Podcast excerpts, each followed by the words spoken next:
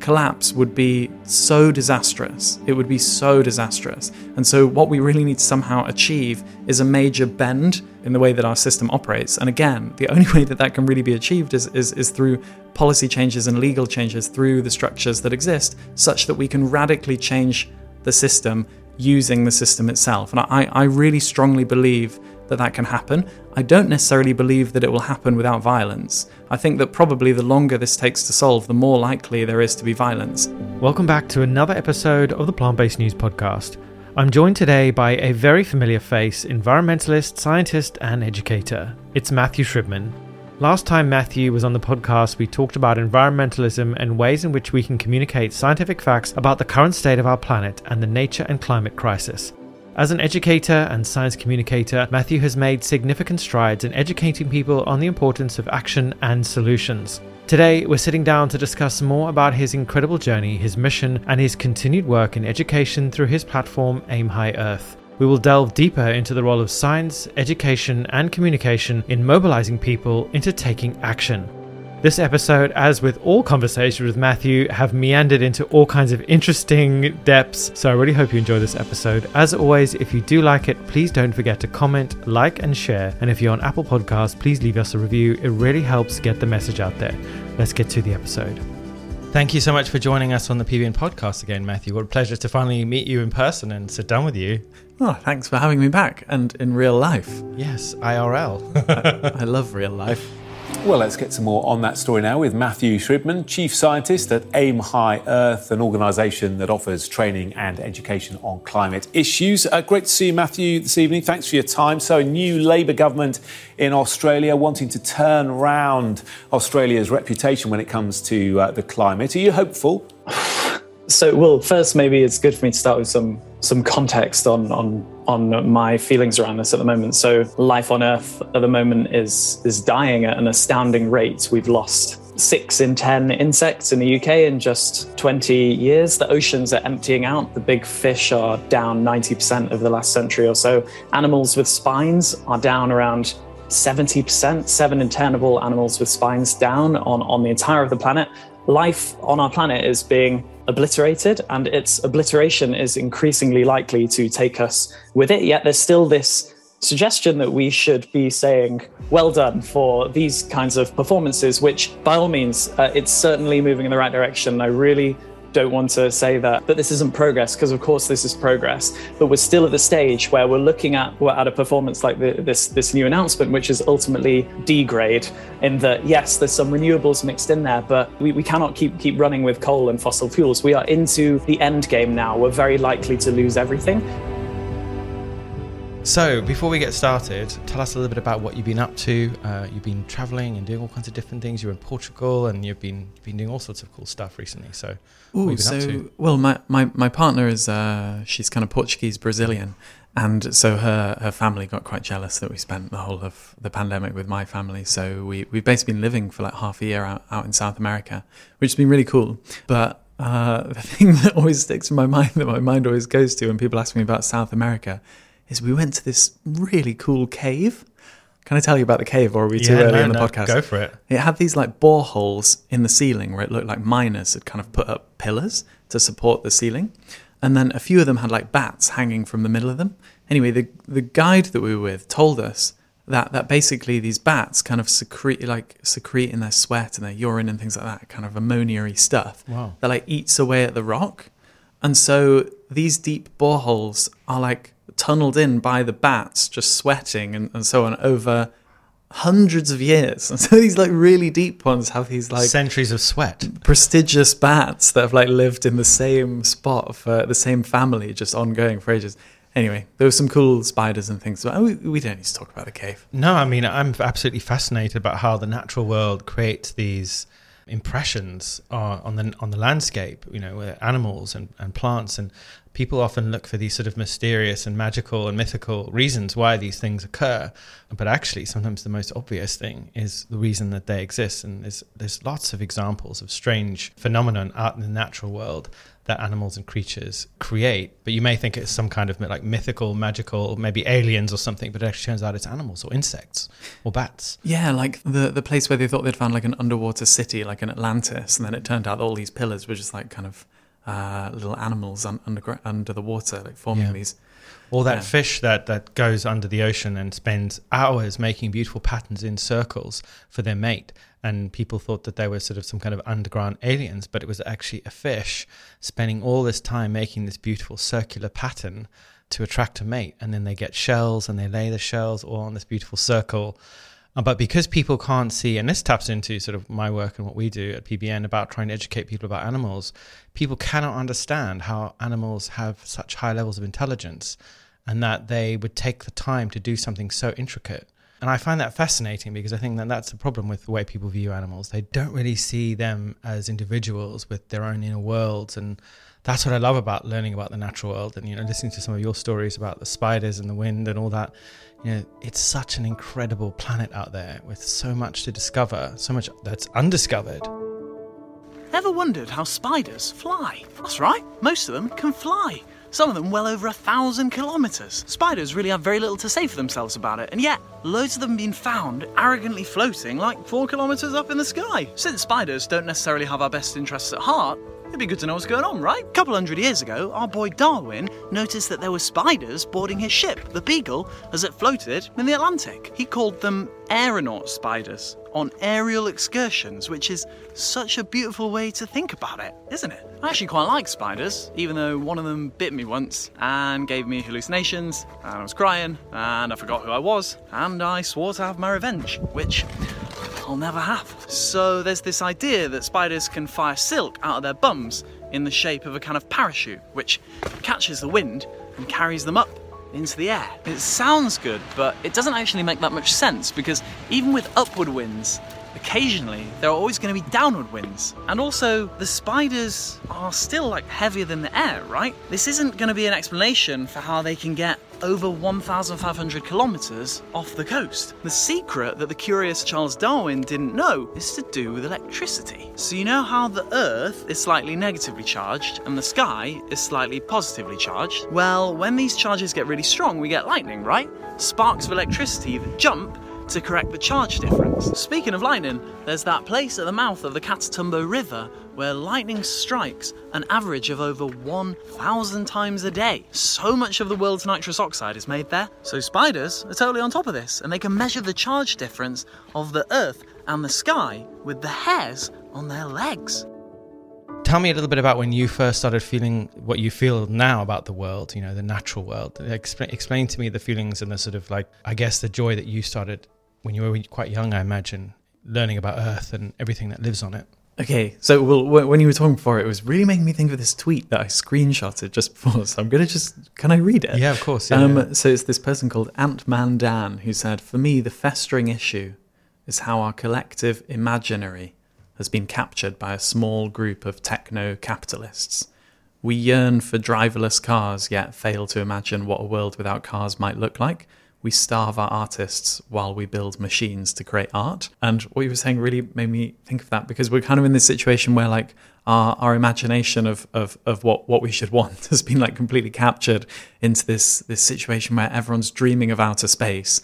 And yet the thing that my friends and I keep talking about is like, yeah, sure, outer space is kind of cool in the abstract, but there's so much interesting stuff on Earth that we still have no idea about. Like this is where the real adventure is is to be had. And of course, a lot of people know that we, um, you know, we know more about the surface of Venus than we do about the bottom of the sea. Like there, there's still so many incredible frontiers on the on the planet and stuff that we don't know about. But anyway, I I, I don't I don't really know where it, where it began. I, I kind of I had a really strong sense when I was a child that I was kind of, oh, sorry, looking back on my childhood, that I kind of learned about nature first because I, I, I grew up in, in on like an old farm. Um, and my, my family are all, my mum's family are all farmers. And then after that, I went to the city. And so after that, I learned about the kind of abstraction of like human culture and society. And that was like the weird thing that I learned about after nature. And so for me, everything has always made sense through nature. And I, and I, I find human society is quite kind of baffling and weird. But sorry, this also made me think of did you see that Google employee recently who was uh, given time off because they where they were speaking to this AI The LaMDA machine. LaMDA, exactly. The, and, and I read through the entire conversation because I was really, really curious about how it went. And the thing that really struck me is that whe- whe- whether whether LaMDA is, is, is sentient or not, I, I'm not kind of putting putting a view on that uh, right now. But it, it seems that LaMDA has picked up in the way that it communicates, in the way that it seems to think, all of these abstractions of like human society. Almost every single story it told had a male main character, for example. That's one of our most kind of insidious biases that persists through generations. Why, why is that? And also, I, I felt like the way that LaMDA was seemed to be thinking, it, it felt very kind of human instead of very natural. And for me, that was weirdly foreign because I think of an AI as like, okay, this is like maybe a new intelligence, if it ever got to that stage, that, that you know might might learn about the world anew in the same way that a, a newborn lizard might explore the world. And so you kind of expect those same patterns of like curiosity and and seeking connection and collaboration and and, and these things that, uh, An emergent consciousness. and emergent yeah. It's such a fascinating conversation. And one of the things on our list of, of discussions was consciousness. Something that I'm like fascinated by the nature of it. We, we still don't really know what consciousness is. We don't fully understand what sentience is. And I've said to people who have questioned this uh, artificial intelligence, whether it's sentient or not, or self aware or not, if we don't know what sentience is and we cannot define it, how can we know whether a machine is sentient or not?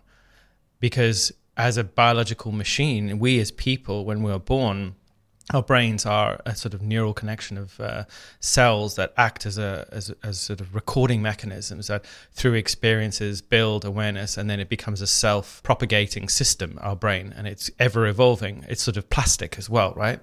And if we could create a machine that could be could mimic these sort of plastic connections with neurons surely it is possible that we could create some level of consciousness or self-awareness. But the problem is we can't define it yet. It's undefinable that being said, I had this theory that it would emerge out of something like um, a, a computer game where you have these advanced computer games that use machine learning, where they have all these characters that interact with each other in these kind of evolved ways. And can you imagine, can you imagine sometime in the future where somebody's playing a computer game and one of the characters starts to interact with you and it becomes very self aware? It doesn't really understand how or why it's there.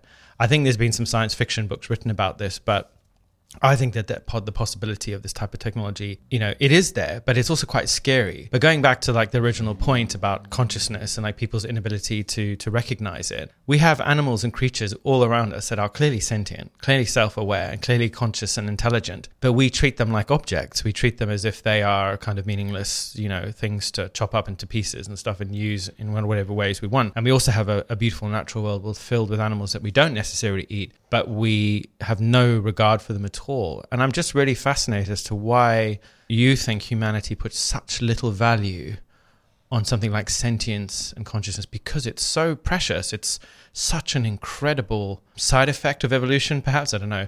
We're looking for it in our technology, forgetting that the world is filled with it. We seem to care nothing about, we care very little about all this out there in the world, this beautiful, real sentience. But then at home, in our labs and in our science spaces, we are obsessing over technology, you know, awakening. Does that make sense? I know that's a really long question. No, I thought it was really beautiful. That was why I was typing a little bit about what you said out, and I knew that I was maybe getting typing keys on the recording. But yeah, looking in our technology for, for for consciousness and forgetting that it's all around. I think that was such a beautiful point to make. I love these conversations with you because they fire off so many thoughts, but it means that um, my brain's going in lots of different directions. Go so I'm going to try and Uh, consolidate. it. Yeah.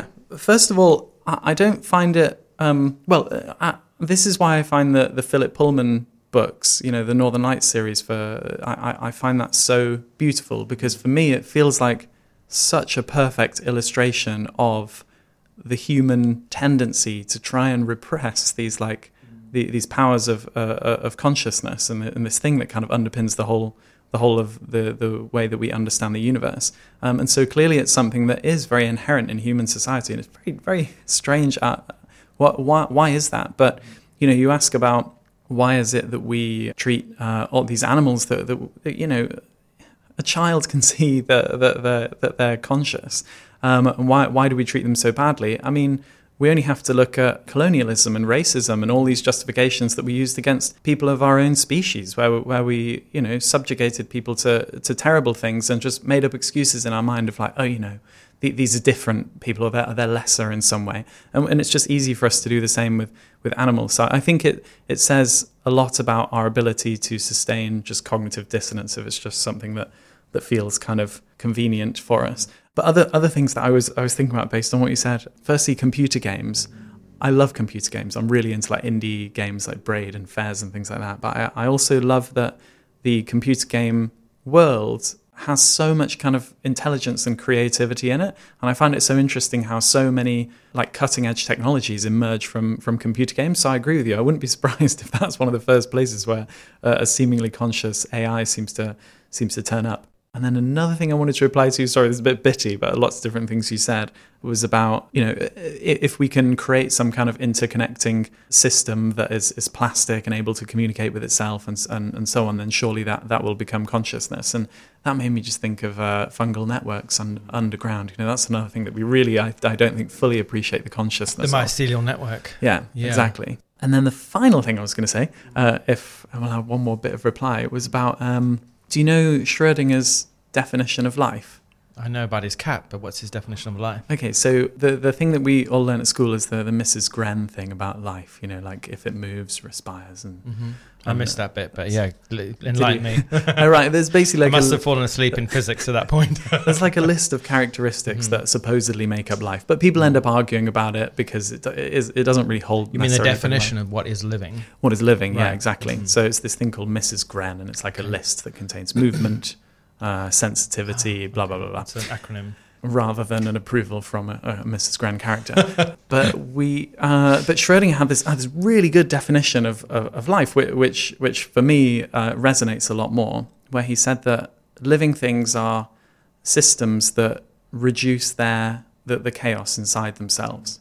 So they are they're systems that are able to just of their own accord retain order within and and continually kind of fix and repair oneself. And I, I think once you take that as a definition of life, it starts to become a lot more broad. And I've started to really think that anything that fits that definition is surely therefore capable of consciousness. If it's if it's alive, then surely it can somehow progress to a state of being conscious. I guess we have to define what consciousness is because being conscious in, the human form, in the human sort of uh, setting, is to be awake, to be conscious of the space around you, to be taking in uh, stimuli and, and responding accordingly. Consciousness is sort of this undescribed principle that exists behind our thoughts that observes our thoughts and gives us personality and ego and identity, the sort of bucket in which everything sits in. And obviously, we've been talking about consciousness for thousands and thousands of years. People have, you know, through philosophy and, and science have tried to sort of capture it. And I often think of it a little bit like smoke. You try and grasp at it and you can't really get hold of it. And you mentioned Philip Pullman's um, Northern Lights. It's my most favorite series. I, I, when I first read that those books, I completely, I don't really, I struggle to read. I'm like you, dyslexic as well. And reading as a challenge. But I picked up those books and I completely inhaled them because I was so immersed in his world that he created. And I love the idea of consciousness, of dust, as he talks about it, is a sort of animating principle that that seeps into every parallel, every, every universe, every multiverse that exists. Consciousness is there. I, I feel this is sort of my my feelings is consciousness is the universe and universe is consciousness. It's almost like a. Are you into Star Trek at all? You ever watched any Star Trek? I haven't really watched Star Trek, okay. but I like the idea of it. so in Star Trek, there is a there is a, a, machine called the holodeck, the holographic deck, where you can go in and it's an empty space like we're sitting in now, and there's a hollow network, sorry, a hollow uh, emitters that all around the room, and they emit photonic energy. Photonic energy, when concentrated, behaves behaves like solid matter, but you can bring anything to life you can create anything, anything that feels solid, and it uses force fields and photonic energy to make any object, including people and, and characters in a play or a, a game, or you could go swimming in an ocean or a lake, and it all seems real. I genuinely believe, in, in just from my various experience, psychedelic experiences, that the, the universe, in a way, is sort of like a holographic universe, that consciousness is a sort of energy or a force or a power or a sort of power source of physical matter and that consciousness dreams physical matter into reality. But you step into this sort of space of the universe where you exist as a human being and you come into reality. And through our thoughts and our connections with the world, we we give cohesion to physical matter. So, for example, the old thing about if a tree falls in a in a rainforest and uh, there's no one to hear it fall, does it make a noise? Does it make a sound? And the obvious answer to most people is yes, of course it does. But if there's no ear to observe the sound wave, is there sound without a conscious observer? And I believe the universe and ergo consciousness exist in this sort of like interplay between conscious observer and reality and they are sort of always deeply inter- intertwined. So when people say, What is consciousness? it's like it's not a thing, it's almost a sort of framework in which we emerge out of in, in our human form. And I know I'm kind of going off in wild tangents, but um, again, going bringing it back to animals, you know, we are animals. Human beings are animals, and, and it, it's so fascinating to me how our species has evolved to a point where we've forgotten that, and we've become so arrogant in our standing on this planet that we forget that we share this world with thousands and millions of other animal species. And through our behavior, we've kind of lost our connection to the natural world. And again, I feel so strongly that this is one of the reasons why we're seeing a total collapse of our biosphere because we have severed the connection with, you might call it Gaia, you know, the earth energy or the, the life energy of earth. And we've built these concrete jungles and we've made all this technology which we think makes us superior and we've broken the connection. How important do you think it is for us to sort of head in the other direction when it comes to us as people? Because, you know, spending time in nature and digging in the dirt and growing things, because I feel like we spend a lot of time on our phones and on our laptops. We spend a lot of time watching TV and traveling on trains and aeroplanes in these sterile environments. You know, do you feel like we're heading in a totally the wrong direction as a species? Yes. well, yes. It doesn't feel like we severed the connection. It just feels like it's kind of quite quite feeble. But I really feel like it can be ignited if you communicate and you run things in the right way. You know, you know, like Costa Rica, they've been doing nature-based education for decades, ever since the Figueres family started to become quite powerful in that in that country. And you know, their billboards have all these messages about the importance of nature on them, and you speak to people there, and they're like you know, you can tell wow, that they're really connected with nature, and it, that that gives me a huge amount of hope as to what we can get back to. It's almost like a respect. They're giving, they're reminding people to respect nature. Yeah, exactly, and and I, you you can see what happens there in terms of the way that the way that people exist, and obviously there are still problems, but it it gives me a lot of hope as to where we could where we could get back to. But I wanted to I wanted to just check. I can't I can't remember when we were talking about consciousness last time. Did we talk about the kind of physical basis for it. I can't remember. I, no, don't, I don't think so. We okay. talked about we, we, we touched roughly on like viruses and life, and I was you know when we were talking earlier about the connection between life and non-life. You know, we have this relationship with viruses, which people see as living things, but they're not. We touched briefly on consciousness, but not the the physical mechanism of what we think it might be. But I'd love to hear what you know about that because it's it well, is a big question for me. I love cosmology. I've always been really, really into my cosmology, and, and around I think it was around this time last year, I did um, like a, a kind of just just a lecture course at, at, Princeton, which is like part of their kind of grad course about contemporary ways of looking at, at, at the cosmos, at the universe, and trying to understand it. And it was fantastic because it really resonated with me that there was this course that was kind of strongly rejecting of the, of the Big Bang. Roger Penrose, for example, he, he's like done, done amazing work to show that actually the ideas of the of the Big Bang of everything emerging from a tiny point are actually quite analogous to the to the idea of everything starting infinitely spread out and then kind of gradually like coalescing together into more interesting details. And it's this latter model that that feels like it makes a lot more sense to me, combined with a kind of constant cycling. So there's never a point where everything is infinitely dense in a in a tiny point. It's just that stuff kind of balloons in inwards and outwards. But anyway, the reason I, I, won't I won't kind of go into the, the, the cosmological stuff, although I'd love to, but maybe we can talk about that another time. Around the same time that I was doing this course, I also was introduced to this guy John Lloyd who who set up QI. And we spent the whole conversation, we were supposed to be talking about education, but we spent the whole conversation talking about pan consciousness the idea that there is one single consciousness that exists in the universe, and that everything alive is different, becomes different manifestations of it. And suddenly, for the first time, I saw this kind of overlap between the two things that I'd been learning of this infinitely distributed universe that kind of gradually coalesces into mm. individual separate points. points and consciousness that begins as a kind of whole consciousness that then kind of coalesces into individuals that exist within the Collapses universe. into reality. Exactly. And and suddenly it all it all clicked together for me and I thought, ah, that could be something that could make sense because many years ago I, I met this amazing um, Norwegian woman called Hedda who who was talking all about how how atoms themselves have consciousness was her belief. She studied physics and then she went, it's funny how much overlap there is with people who study physics and then go into the science of consciousness. Um, but at the time I was like, no, come on particles don't have consciousness. That's the stupidest thing ever.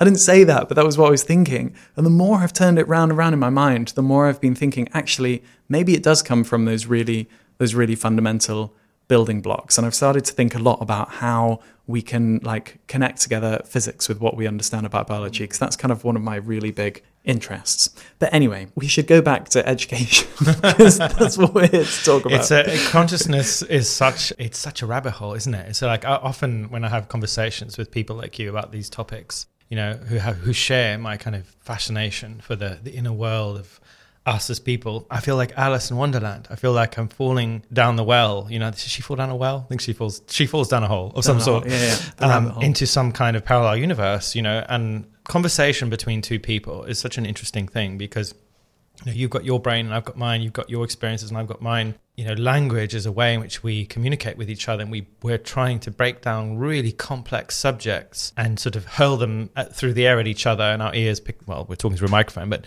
we pick them up and our brains process those images and those words and we're interpreting all the symbols that we're, because words are symbols, right? We're interpreting all those symbols in almost instantly as we communicate. And obviously bringing it back to education, as you say, it's such an art form because being a great educator is about making things simple and easy for people to understand, or at least taking complex ideas and being able to communicate them effectively. When I speak, I'm routinely worried that I'm waffling or I'm not I'm not making the, the, the story simple, and that can be a real challenge when being an educator. So, yeah, how do you do that? Uh, Well, I was just going to say in summary to what you were saying before, I think consciousness attempts to connect the separation that's inflicted upon us by the universe. But yeah, in terms of trying to make things Accessible. simple, accessible and simple, I think that one of the worst things about the um, the kind of school system that we all grow up in, and that we le- that's where we learn what we think education is. And that's why when I often talk to people about education, like, oh, okay, I'm done with that. I don't need to go back there. But you know, so much of the school system is is about just learning things from memory. I would love to get hold of the, the science syllabus in, in, in this country and just completely rewrite it because so much of it is just lists of things you're supposed to remember. And like my knowledge is very small. and I keep trying to stress this to people. Like a lot of people look at me and they're like, wow, how do you how do you know all these things? How do you how are you able to answer all these questions? But actually my knowledge is very small. But what I've learned to do is is connect ideas together such that I can work things out. For example, like if you if you take an apple and you tap it or you or you, you rattle it and it feel if, if you tap it and it feels kind of quite hard and and um, it makes kind of a noise and if you rattle it and you can if you can hear the the seeds rattling then is it sweet or is it or is it not so sweet and I guess if you once once you understand all the pieces you're like okay well that's obviously a sweet apple because it'll have to have the sugar inside its cells like tapping the batteries? You know, when you tap trap a battery, if you drop it, it's and it falls, it's fully charged, and if it doesn't fall, it's empty. I've never heard that before That is that what you mean? So the based on the on the reaction of the object, you get a different. You're learning something different about the object. if if someone told me about that about an apple, then I, I wouldn't. And and they asked me like, how do you tell if it's sweet or not? I would. I wouldn't know the answer. I haven't learned the answer. Right. But I but I understand how all the pieces connect together to be like, okay, well, I guess it'll have loads of sugar in it. Hmm. So that means all the cells will be like full of water, and and that means that the cells will be all like tight and big and, hmm. and crispy, and that means that it's going to be like it's going to make this kind of sound. I see. Learning things should be so much more about connecting things together. Hmm. Learning should be an adventure, right? Yes. Not just sitting there like a parrot, absorbing things and then repeating them back to your teacher. Exactly. I think a lot of magic mixed in as well helps quite a lot. Like when when we're at AimHi Earth, when we're teaching about the climate and nature crisis, we often start with this thing about folding paper, which I won't ruin, but it it, it really wows people, and then they're suddenly ready to learn. Or if I was teaching about physics, then like this pencil, if we were to take this pencil and cool it down to minus 273 degrees Celsius, then cool it like a little bit more, do you know what would happen to it? Shatter. It wouldn't. Well, it could shatter if we were to if we were to hammer it. But if you just kept cooling it, in theory, we can't actually you can't actually cool it this this cold. But if you could get it cold enough, then it would just expand to fill the whole universe and disappear. And if mm. you tried to heat it back up again, then you, you couldn't because it would it would be gone. Mm. Anyway, I think that is like a little piece of magic before you start learning about temperature. Is like, whoa, temperature's pretty cool. It's not just like, am I hot or am I cold? I thought when you cool something, it contracted rather than expanded. Yeah. So so well, there, there's this there's this rule that um that we've discovered that seems to hold in all of physics, where you for some reason you always have to have a tiny amount of uncertainty in something's position or in how it's moving. You can't be 100% certain about both of those things. Nobody, I think, quite knows why that is, but it's just something that we found through repeated experiment that you can't have total certainty. So if you actually manage to cool something down so cold that all of its particles like completely stop moving, then what's their speed? The speed is zero. And because you're 100% certain that the speed is zero, that means you need to be infinitely uncertain in the position. And so it mm. expands to fill everything. So it's kind of like Interesting. a cloud of. Anyway, Like Buddha everywhere and everything at once. yeah, that's how you that's how you become You- enlightened. You, cool your pencils. exactly, or yourself. every piece of coal that we burn is emissions still going up and still going into the atmosphere. So anything less than stopping immediately is still making things worse. And so these levels of ambitions are nowhere near high enough, which is why you have people like Antonio Guterres, who's obviously the, the head of the UN, the most important global body on earth, saying climate activists are sometimes depicted as dangerous radicals. But the truly dangerous radicals are the countries that are increasing the production of fossil fuels. Investing in new fossil fuel infrastructure is moral and economic madness. Now, of course, he's referring to, to new infrastructure, but implicit in that is the ongoing extraction of, of infrastructure, is the ongoing use of infrastructure that already exists. One thing I'd love to talk about a bit more is something that's plaguing a lot of us, and some say it is a it is almost a sort of privilege to feel this, but eco anxiety. I went to a, a conversation on the weekend about it and about how we're in, in the midst of a climate crisis and what you refer to as a nature crisis quite regularly. It's very hard to sort of see beyond the the anxiety sometimes because everywhere we look, there's stories about the planet collapsing and biospheres breaking down. How do we help people move past the anxiety and how do we help them see you know a future where things could be better. Doomism spreads you know it spreads quickly. It it it really allows people to sell more newspapers and magazines and stuff more frequently because i guess that whole car crash mentality of our species you know it's alluring to look at bad things um, and very seldom do people want to necessarily focus on good news. But you know at, at AimHi Earth how do you how, how are you helping people sort of see beyond what feels like a very dark future for us First, I'm going to answer about myself, and then I'll, then I'll answer about AimHi. So, um, I'm really anxious about the climate climate nature crisis at the moment. I am in a very bad patch in terms of in terms of recognizing the the reality of it and how stark the situation is. In in my opinion, it's more likely than not that things will get irreparably bad. It's not to say that there isn't a small chance that things things could be different. I think for me, an important thing to recognize is that that anxiety is not an unnatural or, or, or strange thing to think. I, I think it's easier for us to kind of other ourselves and think of ourselves as isolated, but actually we're all in this together. And that anxiety is actually really motivating if it comes with um, the the right kind of empowerment and the right kind of ability to do things. And so I actually my, my response is, is very practical. I think we all need to find a way that we can try and make a positive difference and, and try and commit ourselves to it as much as we can if we have the freedom to do so. And I know that that's something that a lot of people do not have that freedom, and those people are, are relying on those of us who do. So those of us who have that freedom and don't do anything about it, I think are, well, I, I hope that they'll change their minds. One of the worst things to to feel as a as a human is is uncertainty. We hate uncertainty, and we will do anything to try and get away from feeling uncertain, even if our answer to feeling uncertain about something is to just make up something rubbish in our mind, i.e., cognitive dissonance. Going back to that same thing we were talking about about how we kind of other other animals and, and things like that. But but this is something that we're very uncertain about. You, you mentioned doomism. I'm really worried about that being used as a tool to now try and prevent people from, From actually telling the raising truth. the alarm Yeah, this is coming right out of the fossil fuel uh, industry play, like PR playbook. the word Uh, well, doomism maybe maybe not so much itself, but this kind of idea. So we, I've started to see Something these like things. gaslighting. We're being gaslit by the these industries. Yeah, so like Justin Rowlatt, I think is his name, the the head of climate and environment at the BBC. I've seen several news stories where he's been labelled as as an activist. Now, we shouldn't have activists in journalism. We should have true journalists. But he's not being an activist. He's just telling the truth in, in, a, in a place where, where other people aren't, aren't doing so. So, to go back to the anxiety, my personal view is that I, I, I, try and commit myself to something that I know is positive, and I know that that's the best that I can do. But I do re- I do regularly have to remind myself that I can only do what I can do, and I still have to look after myself because quite recently I, I, I had I had like a point where I just was so exhausted and so burnt out that I could just barely do anything else, and I think that we really have to recognize that this is incredibly stressful and that if we're going to be able to overcome it, then we have to be healthy enough to do so. I've learned a lot about stress. I don't know if you, I don't know if you ever learned much about stress yourself, but um, uh, you have from, immersed in it from our experience. You know, as a, as a as a culture, we tend to differentiate between good stress and bad stress. So, like bad stress would be like your finan- financial worries and relationship stuff, and good stress would be you know the stress that drives you at work to get the stuff done that you need to, that you need to do. But ultimately, our bodies do not differentiate at all between these kinds of stress.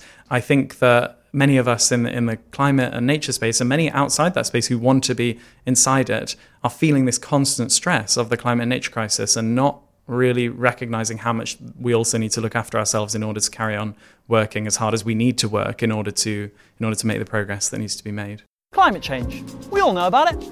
We all know it's worrying AF. Fusion is sort of like squeezing together two grapefruits in order to try to make a very hot melon. What is confidence? To which the highest scoring answer was this is.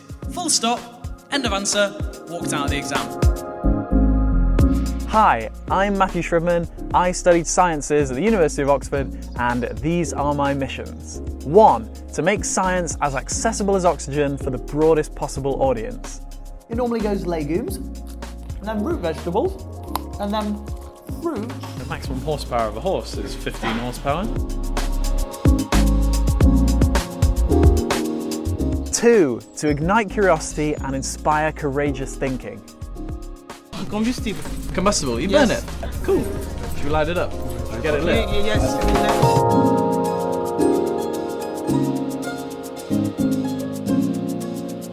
logging an area, they're then converting it to eucalypt, which is a more faster growing. It's all eucalypt, what we walked through, isn't it?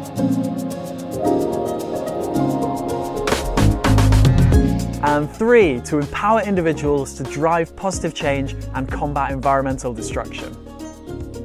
In 2015, the UN announced the year the International Year of Soils. Remember that?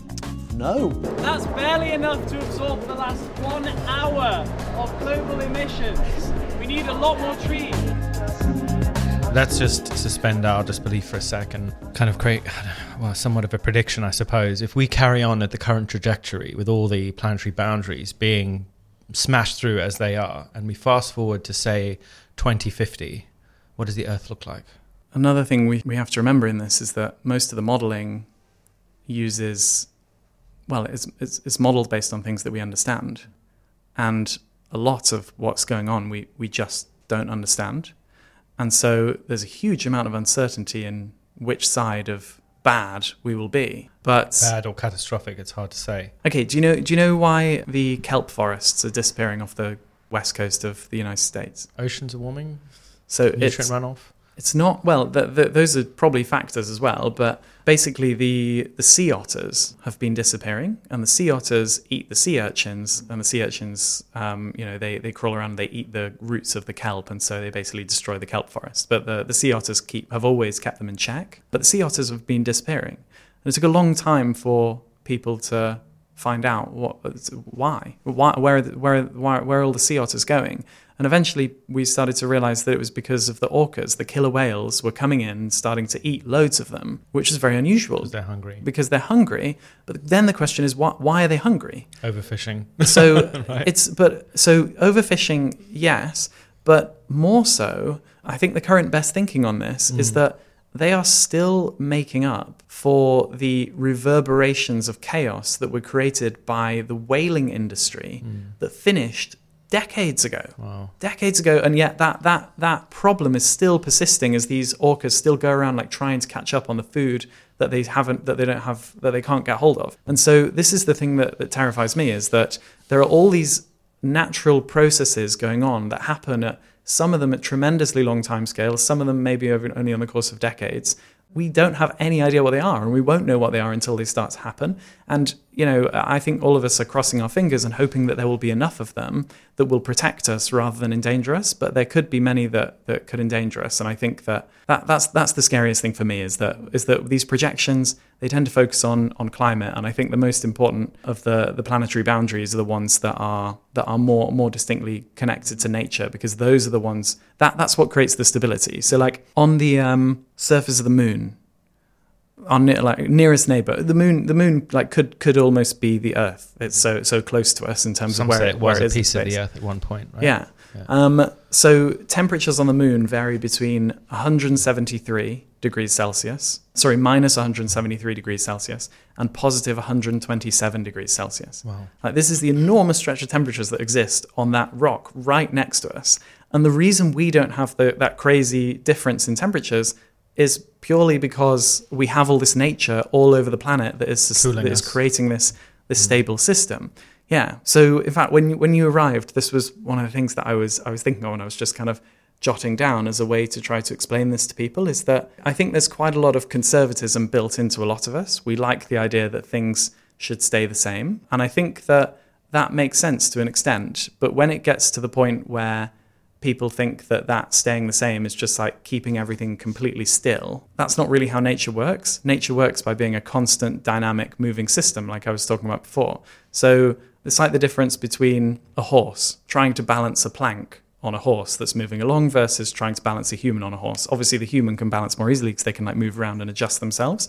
And so nature is similar to the human on the horse instead of the plank on the horse in that as things change it can adjust to try and keep everything stable and But it needs time to be able to create the adjustment. But our Exactly. civilization has, is causing such severe changes in such sh- short amounts of time. Nature can't move because nature is a bit like a, a an inter intercontinental ship, right? It takes a long time for it to turn around and change because there's been millennia of of uh, of, of time epochs have passed to get planet Earth to the point it is today. You know, humankind has upset the balance so essential to life on this planet, and that's the, the key word for me is balance.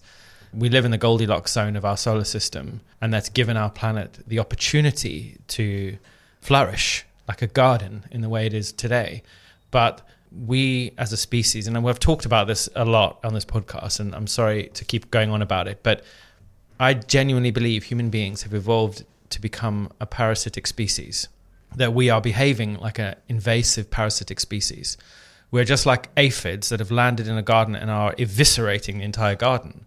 It's a sobering reality when you realize that. And, and I don't want people to get ideas into their head that misanthropy and human hating is, is, the, is, is the order of the game because it's not what I want people to do. I want us to acknowledge our destructive nature we have that within us. Like, you know, in, in Hindu cosmology, there's Shiva, which is a creator and a destroyer. And, you know, to go down the sort of, you know, spiritual uh, rabbit hole again, I do believe that each human being and, and our species en masse embodies Shiva, the creator and the destroyer simultaneously. Because I know that we have the potential to be a part of a symbiotic relationship with our environment and not a parasitic one. But we as a species have moved into a phase where we are warming the planet to the extent that we are changing everything on it. Kind of forgetting that we're a bit like a caterpillar at the top of the tree, you know, munching away at the leaf, not realizing that, you know, it's a long way down and you might not survive, kind of mindlessly. And I, and I think, again, this goes back to our whole reason this conversation what we both do is about education, helping people realize their potential as a species. We don't have to be the destroyers. We have a choice. Those who can choose have a choice, you know, through the privilege and through opportunity. Is so important to me in helping people realize that we all have the power to be a part of shifting our species and shifting our planet in, in the right direction. But what concerns me, Matthew, is that not enough people are aware of what is coming. Seven billion plus people, maybe, maybe more, have no idea that the climate crisis is going to cause so much havoc, or even in the nature crisis as well. You know, the species extinction and the loss of habitat. You it's know, all the same. It's all the same. It's all interconnected. But there's so many of us on this planet, and we're and sometimes it feels so hard to reach people. You know, how do we? Is it ever going to be possible? Are we ever going to be able to help our species collectively realize what we're actually doing with every meal, with every purchase, with every aeroplane trip? You know, do you think that's ever going to happen?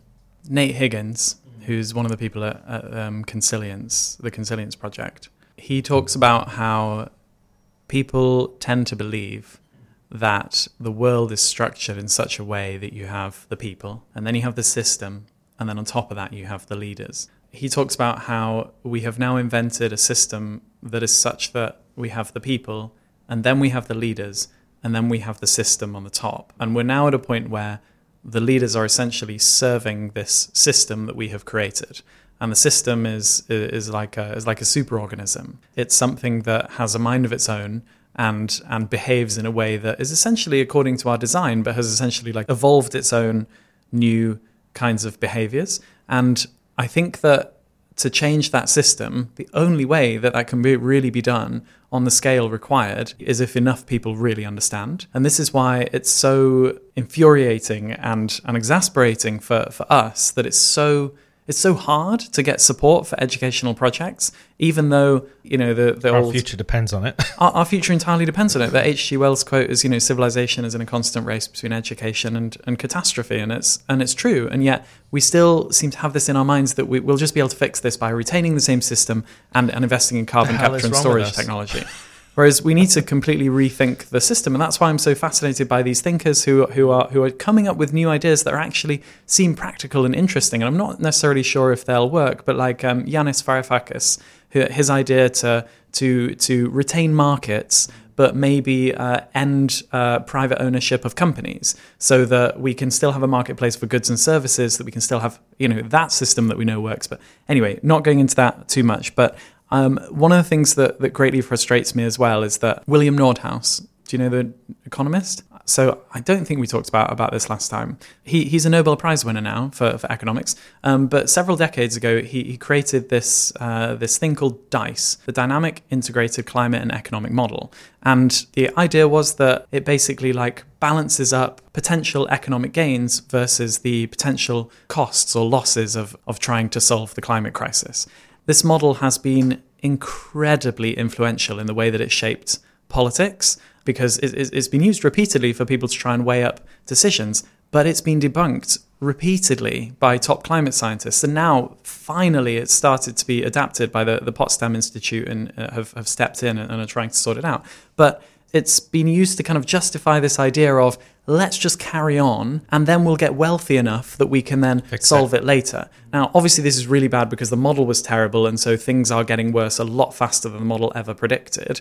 But the other thing that really frustrates me is that we're now at that point where we have all this all this wealth, and we've been pouring it into essentially, you know, quantitative easing that's essentially been supporting the stock market rather than supporting the projects that we actually need to overcome this this ginormous problem. Um, if again returning to Nate Hagens, just because he, he's in my mind, um, he talks about the carbon pulse. This idea that we, we it may be a long time before we get this same pulse of energy again.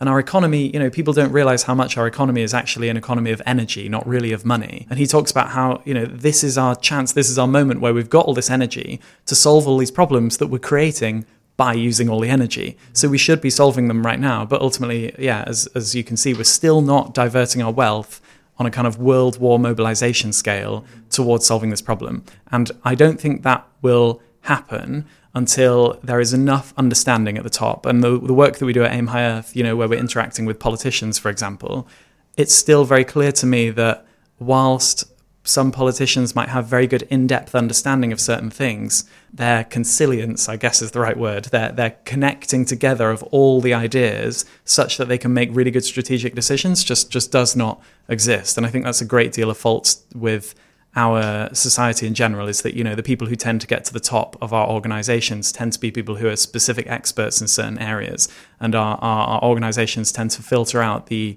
the generalists the the creatives who who actually should be the ones at the top because they're the ones who can really synthesize everything together and make the really intelligent choices that we need to to to, to lead our way into a to a future that that might be livable and therefore good I think the key word there is leadership. We're going to only see change in this world if we have leaders, political will, and, and the desire to see real change. Because we seem to be in a world in most parts of the of the, of the planet where politicians seem either ambivalent, oblivious, downright ignorant or just completely against the idea of bringing, you know, a green economy or plant-based economy or whatever because they they the short-termism is so ingrained within their psyche or their consciousness, they cannot see a possible future without doing things the way we do it today. They're sort of beholden to business and corporations. You know, part of me sort of feels like sometimes we need to see a total collapse before we can rebuild uh, our society. That being said, you know, with after world wars where we did see total collapse of cultures in many ways, we just from the ashes just rebuilt everything uh, in exactly the same way it was before. The economic model the education model the the, the health model everything has been done in, in somewhat the same way. Obviously there have been improvements in many ways. There's lots of things that have been improved and things that have changed. But i think that humankind needs to, to really rewrite the script in every single part of our lives and whether it's energy production whether it's transport i'm a huge fan of and i know he was a bit of a dreamer but Jacque Fresco of the of the uh, the venus project his work you familiar with his work? I think we may have touched on it roughly last time, maybe. Uh, it's to do with like resource based. Yeah, resource based right? economy, a circular yeah. economy that you know to, to live in symbiosis with the natural world is to take, but also to return. You know, landfills shouldn't exist. This, this sort of wasteful model that we exist as a species, it's it's irrational. It's a sort of madness that we just consume and consume and consume. Someone said to me yesterday, there are enough T-shirts in the world to last seven generations we even if we stop making t-shirts right now, we have, still have seven generations more t-shirts to to clothe every single man, woman, and child on the planet because so much is being made. And because of the way we exist as a species, this whole idea of everything has to be perfect, so much of it is thrown away. 85% of stuff that's produced is ends up being thrown away. And that goes not just for our clothing, but also our food as well. Um, a lot of technology is routinely thrown away. So, one of my kind of main reasons, really, over the next a few months and years is really to sort of push, uh, you know, a, a, dramatic reduction in consumption, not just you know of animal products, because uh, you know I believe that every fiber of my being, animal agriculture has got to end. We've got to stop farming and living in the way we live with with food, but also physical production of clothing. We don't need to have as much as we have, and this sort of capitalist model of buy more, buy more, buy more. You know, it, it's it's unhealthy and it's unsustainable, but human beings like things. We love shiny objects, and that is, in in a way, the, the sort of capitalist monster has hacked our brains and used our own evolutionary our yearning to belong yeah, has been hijacked used it against us yeah. to to make us want to continuously buy and consume. And it's a feedback loop you know i love what you said earlier about how you learn all these things and you you start to see the patterns between them. I very much feel the same way. I learn about one subject and another, and I see these interconnected mycelial connections between all these interconnected realities, and I almost sort of sometimes feel I visualize and I can I can I can feel the sort of connections between things. You know, words can be it can be difficult sometimes to find the words to to to articulate those connections. But this is where being an educator and I think being someone who likes to learn comes in. I think it's important for people to learn and read and absorb information and not sit in a static way and whatever's coming in the future. And of course, I, I believe, and I know you agree, it doesn't look good currently. But we are a resourceful species. And, you know, we obviously can't be all doom and gloom. There has to be solutions. Like, you know, you've been obviously involved in, in this work for quite a while now. If you can just give us some hope please, because there's obviously a lot of negativity, you know, out there, and a lot of bad things happening to our planet. But there are people out there, aren't there, and organisations out there that are working tirelessly every day to to reverse damage, whether it's planting mangroves like the Eden Eden tree planting project or you know the Eden project itself here in the UK we're doing incredible work for conservation what have you seen out there that that gives us some glimmer of hope that there there is some semblance of uh, reduction, at least, or mitigation of what's coming. Some of these things I, I, I think can be fixed with quite simple changes. You know, you, you were talking about the, the short termism of, of governance. You know, Wales is the only country in the world that has a law such that it must consider future generations in all of its lawmaking. Already, we can see the impacts of that coming through. They, they've decided that they won't build any more roads. You know, as the German saying goes, if you sow roads, then you harvest traffic. And that for me, it, you know, that that's a really positive step. I think so much can be changed with quite simple changes in the law, like the enshrining of ecocide. You know, the the, the wanton large scale destruction of, of, of nature in the pursuit of profit. You know, if that if that did become illegal at the International Criminal Court, as the as the international campaign is is trying to achieve, that would be enormous in terms of how much it would very rapidly change things for the better. The Fossil Fuel Non-Proliferation Treaty, another legal change that that quite simple change could very rapidly cha- change the game. The thing is, is that you know these these legal changes often run up against where's the mandate? Like, do people want this enough?